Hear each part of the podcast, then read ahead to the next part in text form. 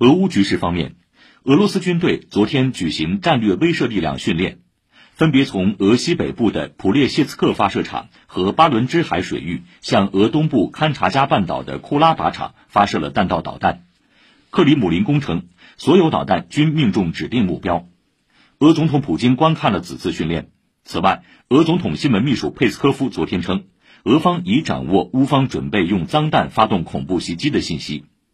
就此，乌克兰外长库列巴二十五号表示，期待即将抵乌的国际原子能机构专家证实，乌不存在所谓脏弹和相关研发计划。